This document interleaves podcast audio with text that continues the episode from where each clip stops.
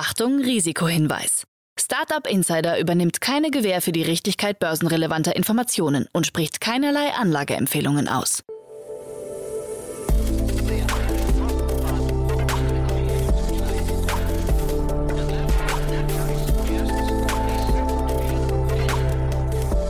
Startup Insider Daily. Herzlich willkommen zu Startup Insider Daily. Mein Name ist Jan Thomas und wie vorhin angekündigt, der Countdown läuft. Wir nähern uns dem Schlussakkord für das Jahr 2021. Und da haben wir wirklich noch ein paar besondere Folgen für euch vorbereitet. Und die erste von diesen besonderen Folgen beginnt jetzt. Bei uns zu Gast ist Daniel Wild von Mountain Alliance und wir wagen gemeinsam einen Rückblick auf das Börsenjahr 2021. Es ist ja unglaublich viel passiert. Unglaublich viele Startups sind an die Börse gegangen. Es gab eine ganze Reihe an Specs, die ja auch irgendwie besonders sind. Und Daniel, die meisten von euch werden ihn schon kennen, ist ja quasi unser Mann für die großen Finanzierungsrunden oder beziehungsweise für die Börsengänge. Und deswegen kann ich mir keinen besseren wünschen, um mit ihm über das Börsenjahr zu sprechen. Wir haben mal versucht einzuordnen, wo stehen denn die Startups, die an die Börse gegangen sind? Wie war das Umfeld? Wie war die Performance? Was haben sie richtig gemacht? Was haben sie falsch gemacht? Oder was sind es überhaupt für Geschäftsmodelle, die da an die Börse gegangen sind? War das vielleicht zu früh? War das zu spät? Wie sind die Chancen? Wie ist der Ausblick? Und so weiter und so fort. Und wir haben in der Vorbereitung festgestellt, es waren so viele Themen, die wir hier besprechen möchten, dass wir gleich gesagt haben, wir teilen das Ganze auf in zwei Teile. Heute der erste Teil und morgen um die gleiche Uhrzeit der zweite Teil. In Summe, glaube ich, ein sehr, sehr gelungener Börsenrückblick. Und ja, von daher glaube ich spannend für jeden, der sich für die Börse interessiert oder für jeden, der wissen möchte, wie unterschiedlich die Bewertung zwischen dem Private-Sektor und dem Public-Sektor ist. Also auch das glaube ich sehr, sehr spannend. Wir legen auch sofort los. Ich möchte noch mal kurz hinweisen auf die Folge nachher. Um 16 Uhr heißt es wieder Bühne auf für junge Startups. Meine liebe Kollegin Nina Weidenauer stellt wieder drei tolle Unternehmen vor, die, ja, ich würde sagen, kurz davor sind, die Welt zu erobern. Von daher auch das lohnt sich nachher reinzuschalten. Das sind dann Unternehmen, die maximal drei Jahre alt sind und maximal eine Million Euro an Funding eingesammelt haben. Falls ihr das Format noch nicht kennt, unbedingt mal reinhören. Und falls ihr es schon kennt, lasst ihr euch das ja eh nicht entgehen. Von daher, das nachher um 16 Uhr ein echter Hörtipp. Und damit genug der Vorrede. Jetzt noch kurz die Verbraucherhinweise und dann Daniel Wild von Mountain Alliance mit dem großen Börsenrückblick 2021 Teil 1. Startup Insider Daily. Interview. Ja, ich freue mich sehr. Daniel Wild ist wieder hier von Mountain Alliance. Hallo Daniel. Ja, hi Jan, schön da zu sein. Ja, heute in einer Sonderrolle und das, ich habe mich die ganze Zeit schon drauf gefreut, Daniel, weil wir haben gesagt, äh, ich meine, müssen wir gleich nochmal drauf eingehen, du bist ja unser Börsenexperte. Wir haben ja hier so oft schon über die Börse gesprochen und es war ja ein extrem ereignisreiches Jahr an der Börse, ähm, national, europaweit, aber auch international. Und da haben wir gesagt, wir gucken uns mal die Börsengänge aus Sicht der Startup-Welt an. Ne? Ich glaube, so kann man es erstmal, glaube ich, äh, zusammenfassen und fassen dann aber das Ganze ein bisschen weiter. Es ist ja auch drumherum viel passiert. Ein paar Sachen wurden abgesagt, äh, kurz vor der, Ziel, vor der Ziellinie. Dann gab es das Thema Specs, über das wir nochmal sprechen wollen. Wir wollen über das Börsenfenster sprechen, über den Ausblick der nächsten Kandidaten. Also du, ne, du merkst schon, ich bin total ener energiegeladen und freue mich echt auf unser Gespräch. Ja, absolut. Ich auch. Sag mal, und es ist ja wirklich viel passiert. Ich meine, im Jahre 2021 ein unfassbares Jahr an den Börsen, aber auch, und da kommen wir gleich dazu, in unserer gesamten digitalen Venture Capital Szene und nicht nur in Deutschland, sondern, sondern weltweit. Und vielleicht nochmal, wir müssen uns nochmal eins äh, vor Augen führen. Wir sind in einer Pandemie, ja, aktuell Omikron, wie weiß, wie das nächste Ding heißt, ja, aber mitten in so einer eigentlich riesigen Problemsituation für die Menschheit haben wir den größten Boom an Bewertungen im privaten Bereich seit 20 Jahren. Und irre. Und vor allen Dingen, ich, meine, ich, ich spiele das ja eine Weile, ne? ich bin jetzt seit 20 Jahren aktiv investierender Venture Capitalist und habe auch in der Zeit ein, zwei Firmen selbst gebaut. Die erste war Get Mobile.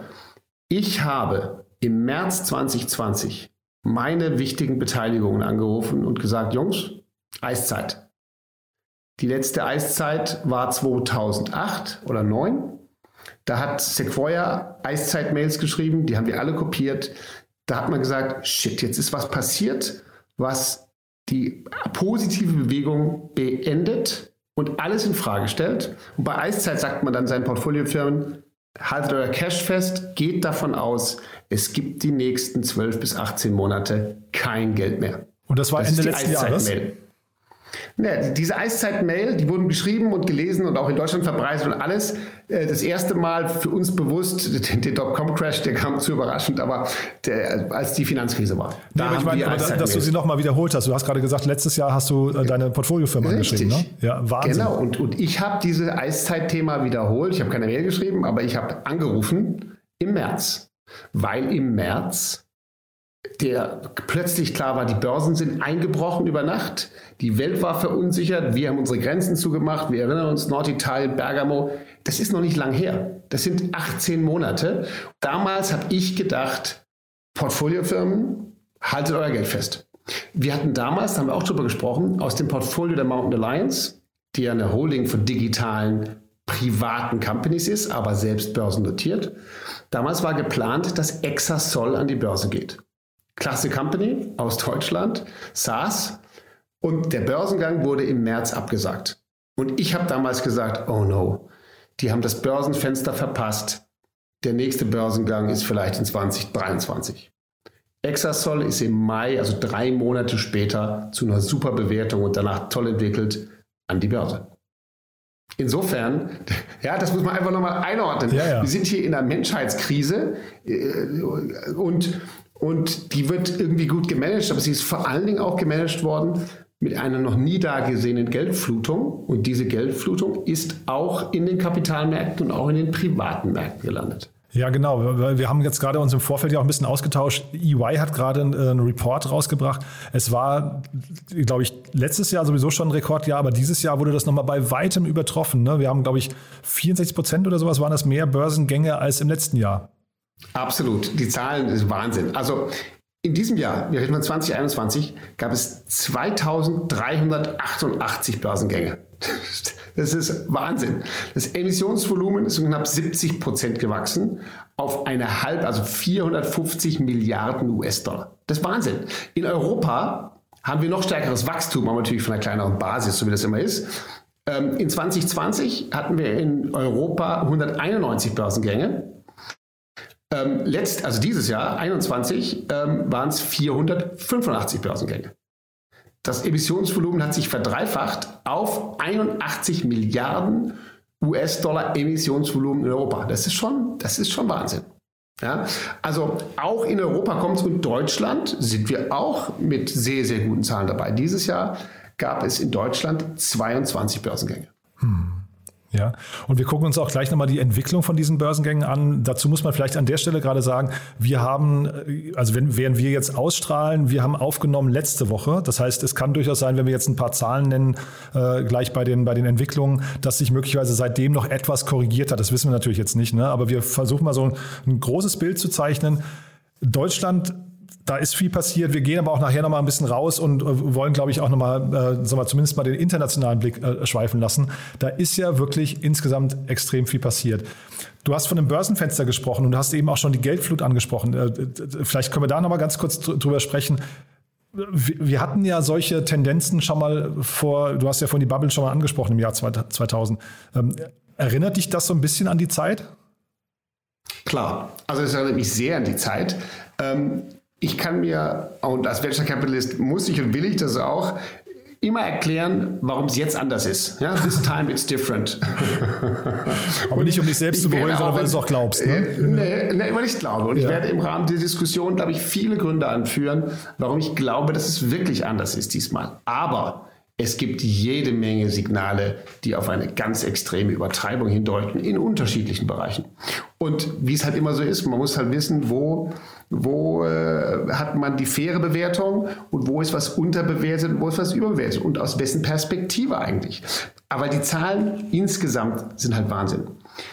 Die, alle in USA sind in 2020 VC-backed IPOs, also IPOs von Venture Capital finanzierten Firmen im Wert von 200 Milliarden an die Börse gegangen. Das war letztes Jahr, ja, im Corona-Jahr 1. Dieses Jahr waren es 500 Milliarden. Ja, eine, ist wirklich Wahnsinn. Eine halbe Billion auf Deutsch, eine halbe Trillion auf Englisch an Market Cap der gesamten IPOs. Also sagen wir mal so, das Börsenfenster ist weit offen. Es gehen unfassbar viele Firmen an die Börse. Die VCs verdienen da auch wieder sehr, sehr viel Geld zurück für ihre Investoren. Da wird natürlich sehr, sehr hohe Rendite gefahren. Und du hast vorhin erwähnt, Specs. Natürlich, und Specs ist auch ein Zeichen dieses extrem euphorischen Fensters. Wir hatten es schon mal erwähnt in der Diskussion. Ein Spec ist ein, äh, ist ein Börsenmantel, der an die Börse gebracht wird. In den USA typischerweise wird da eine Firma an die Börse gebracht ohne Business, aber mit 200, 300, 400 Millionen US-Dollar Cash. Und die kauft sich dann eine Firma, die sie dadurch quasi durch die Hintertür, Reverse IPO, an die Börse bringt. Und diese, diese Specs haben in den USA einen Spitznamen. Und der ist Blank Check Company. Weil die Investoren einen Blankoscheck schreiben, mit dem dann eingekauft werden kann. Es ist nicht wirklich ein Blankoscheck, weil schon abgestimmt wird, aber diese Specs aktuell, also letzte Zahl habe ich vor ein paar Wochen gelesen, gibt es 400 Specs, die darauf warten, ihre Übernahme zu machen. Und die haben übrigens nur zwei Jahre Zeit. Also all diese Dinge sind ein Zeichen von, es ist viel Geld da, es ist Börseneuphorie, das Fenster ist weit offen und wie man sieht, wird unheimlich viel Geld auch an der Börse wieder reingeholt. Übrigens, ich habe vorhin gesagt, 500 Milliarden war die Market Cap aller VC-backed IPOs in den USA. 590 Milliarden ist die gesamte Menge Venture Capital, die in 2021 weltweit investiert wurde. Ja, ist schon krass. Okay. Und wir, ich, wir kommen nachher, wenn wir so über einen Ausblick sprechen, auch nochmal darauf zu sprechen, was bedeutet eigentlich, also wir, wir sehen ja jetzt diese ganzen Unicorn-Bewertungen, wir sehen Tiger Global und so weiter. Äh, da werden ja quasi nochmal andere Bewertungen in der Zukunft antizipiert, die noch mal höher sein könnten. Also da freue ich mich auch auf den Teil der Diskussion nochmal. Aber zum Thema Specs, wir hatten ja in Deutschland auch ein paar Specs, ne? die können wir dann vielleicht auch am Rande noch streifen. Wir hatten ja äh, Tonys, wir hatten äh, Home to Go war ja äh, ein, ein, Spec. Und mhm. das ist ja alles gerade jetzt in jüngster Zeit passiert. Die sind dann aber Teil von diesen IPOs ne? oder von, dem, von den Börsengängen, die werden damit reingerechnet, glaube ich. Ne? Genau, die werden mit reingerechnet. Das ist dann, das ist dann normalerweise ein, ein Teil davon. Ja, und, und zu der, zur grundlegenden Frage, ähm, was sehen wir eigentlich hier an Bewertungen und, und sind die gerechtfertigt oder nicht? Erstens mal sind die natürlich getrieben, weil es so billiges Geld gibt, aber noch viel wichtiger, die äh, von den sieben größten Investoren im Venture Capital Markt sind nur drei traditionelle VCs.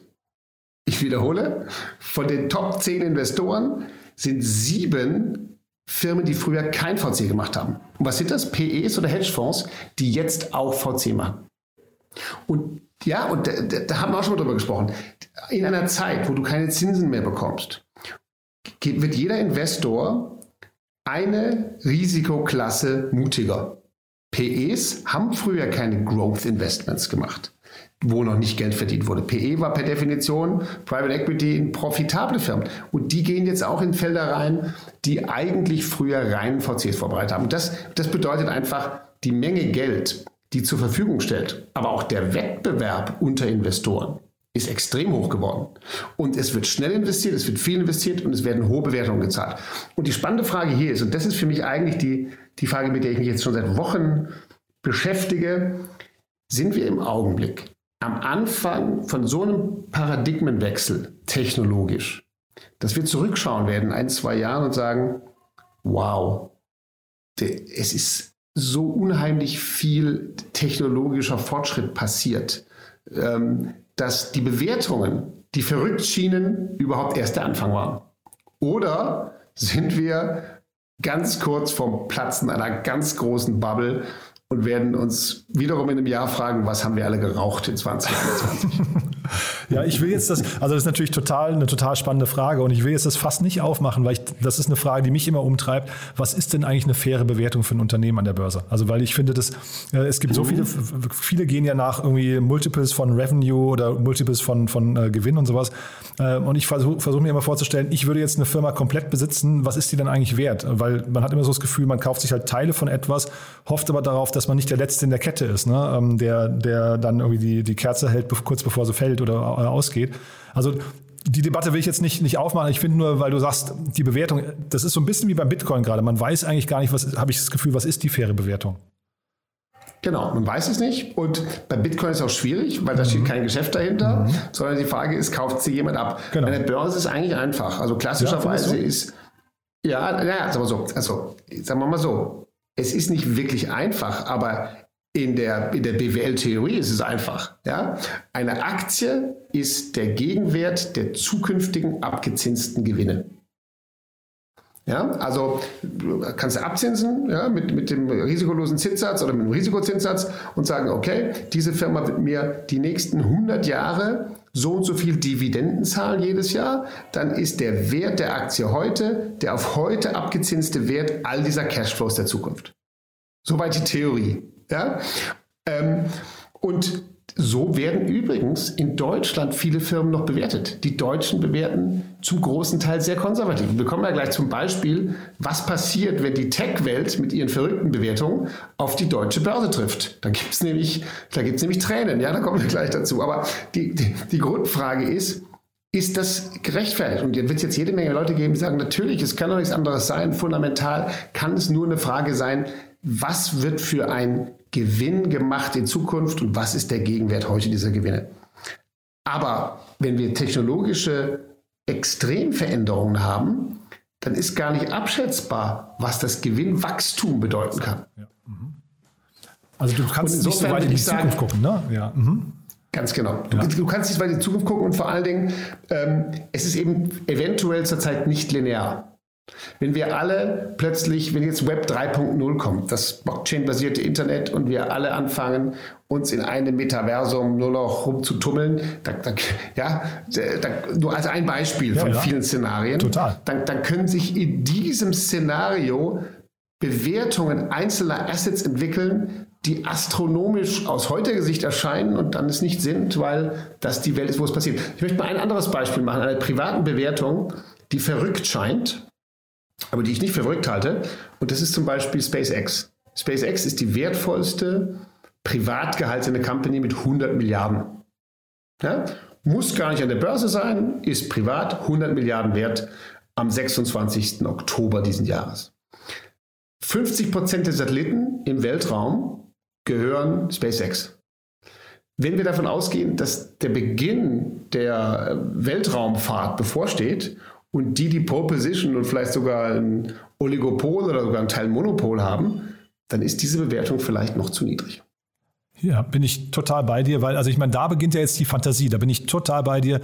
Man hat ja neulich irgendwie auch äh, gemutmaßt, dass Tesla jetzt anfängt, ein, äh, ein eigenes Smartphone rauszubringen und durch SpaceX und dann Starlink eben äh, immer quasi, also auch eine Telekom kaputt machen kann, weil sie einfach weltweite ähm, ähm, Telefonabdeckung oder, oder Erreichbarkeit garantieren können, ohne irgendwelche Zwischenprovider. Also ich glaube, da die, die Fantasien, da bin Ganz ich genau. total bei dir, ja.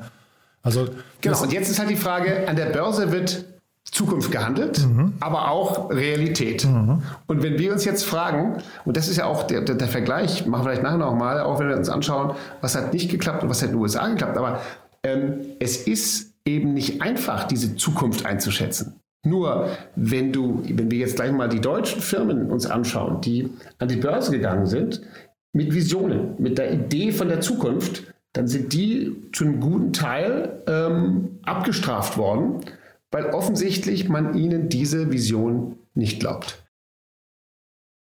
Und das ist spannend. Ne? Da sind wir, wir sind ja dann voll im Bereich des Storytellings ne? und dass man vielleicht in Deutschland gar nicht diese, wir haben ja relativ häufig schon gehört, dass in Amerika Sales ganz, ganz anders funktioniert als in Deutschland, weil man halt viel mehr von dem eigenen Produkt schwärmt und vielleicht auch übertreibt.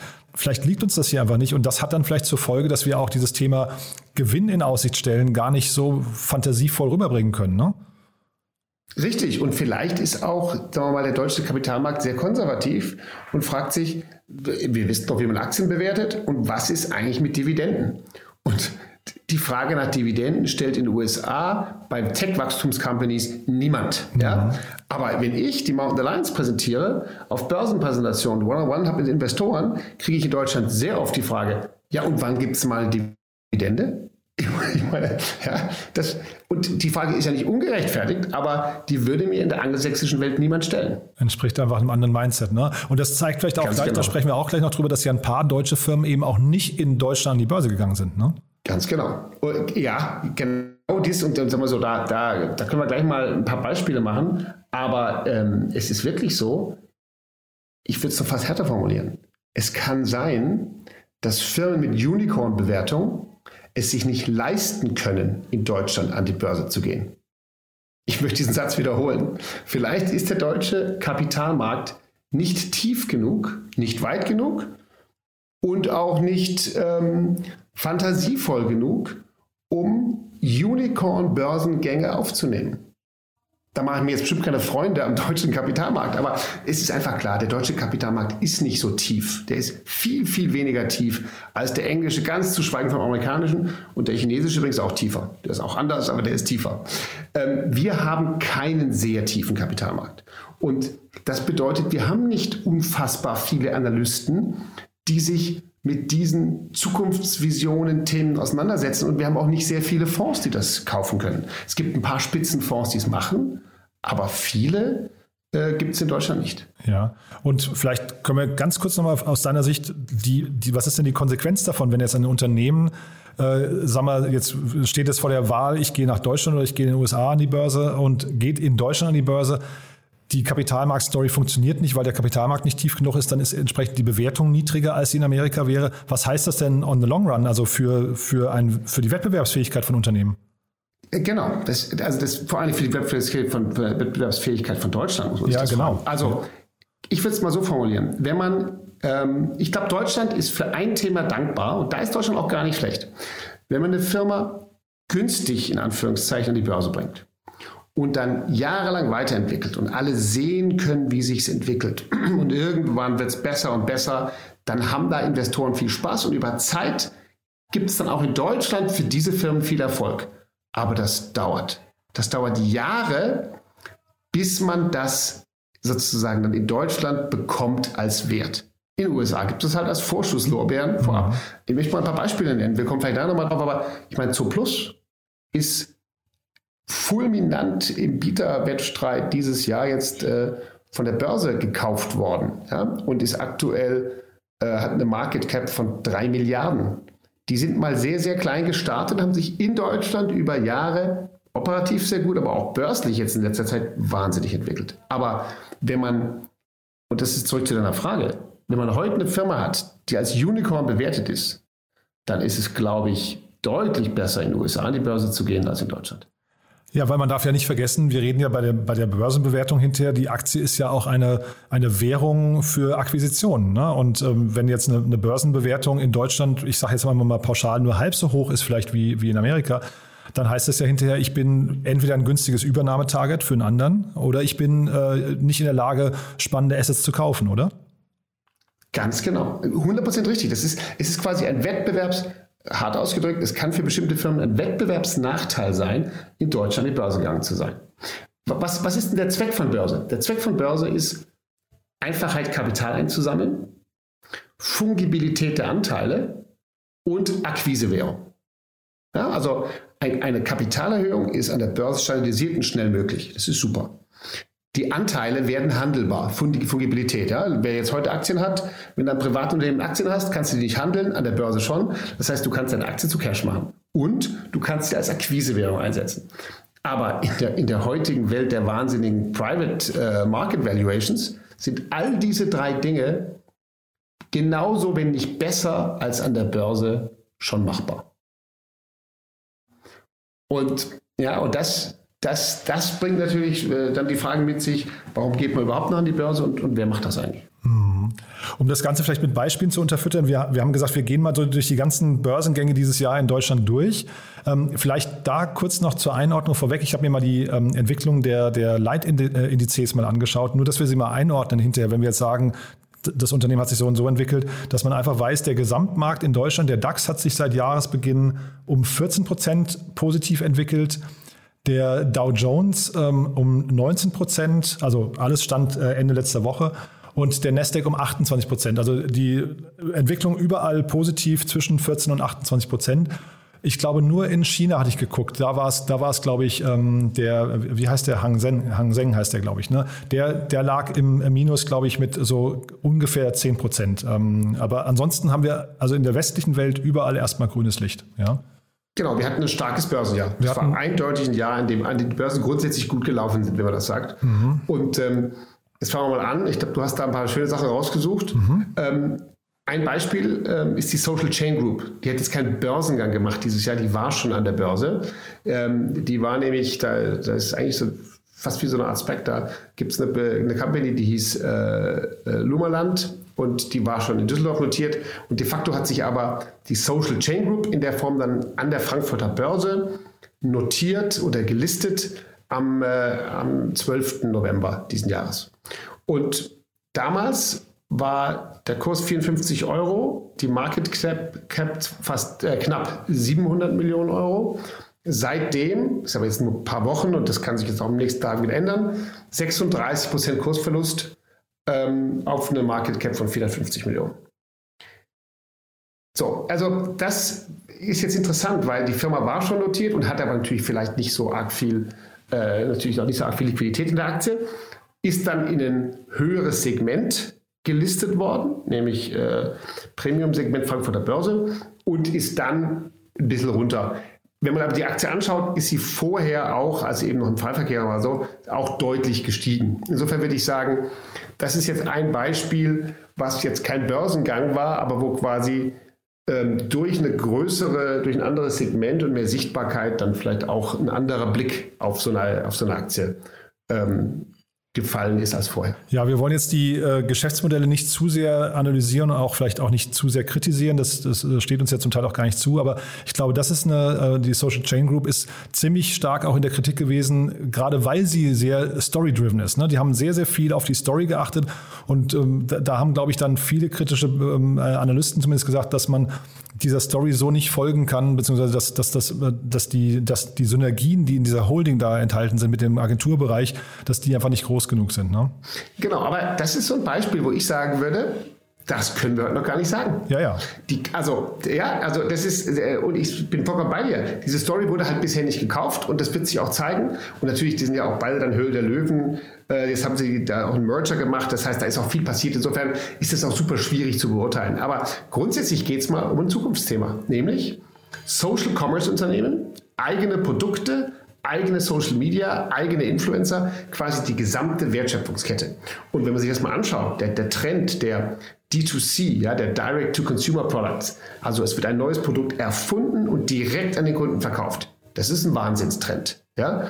In, mit Casper in den USA, der Matratzen Company war eines der ersten. Viele, viele berühmte Beispiele. Dollar Shave Club, in Deutschland von mir aus Bett 1 und so weiter. Es, du, du, es wird der bestehende Wettbewerb von Produzenten, im, von mir aus im äh, Living-Bereich, Beauty-Bereich sehr viel oder im, im Food-Bereich, wird angegriffen mit einer schnell aufgebauten neuen Marke, die direkt distribuiert wird an Endkunden. Die brauchen vieles nicht, was die klassischen Incumbents brauchen.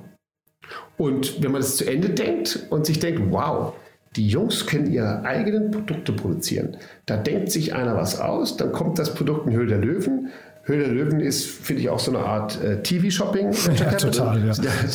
Ja, es sind ja alles Endkundenprodukte, aber wenn man es mal als Geschäftsmodell sieht, ist es geil. Du guckst dir, du denkst dir ein Produkt aus, gibst dem Fernsehoberfläche, treibst das durch Social Media Influencer weiter und verkaufst es am Ende. Und wenn du das am Fließband kannst, kann man sich schon vorstellen, dass da ein neues, wollen wir mal Extrembeispiel sagen, Unilever entsteht. Ja. Also kann, das, das kann durchaus sein. Ich habe mir den Podcast mit den beiden nochmal angehört, hier mit, mit äh, Dümmel und, und Kofler, die, die waren beim Philipp Westermeier. Das fand ich schon sehr substanzlos, muss ich sagen, was ich da gehört habe. Ähm, aber das ist jetzt wirklich nur meine kleine Einschätzung. Ich kann zu den beiden äh, nicht viel sagen und glaube auch, dass wir das einfach im Blick behalten. Das ist, ist ja jetzt erstmal fast, also wir wünschen ja keinem, dass er an der Börse jetzt irgendwie äh, da abgewertet wird. Ich habe nur mal geschaut, ähm, ich hatte dir, glaube ich, auch einen Artikel darüber geschickt vom Handelsblatt. Da war der äh, Thorsten Pauli, der Chef des äh, Aktienmarktgeschäfts von der Bank of America, war dort äh, zitiert. Und der hat gesagt, für einen erfolgreichen Börsengang in Deutschland sollte man eigentlich ein Emissionsvolumen haben, das nicht unter 500 Millionen liegt. Und ich glaube, das ist vielleicht auch nochmal ein Thema hier, dass die Börsengänge alle relativ klein sind. Ne? Das stimmt. Absolut, absolut richtig.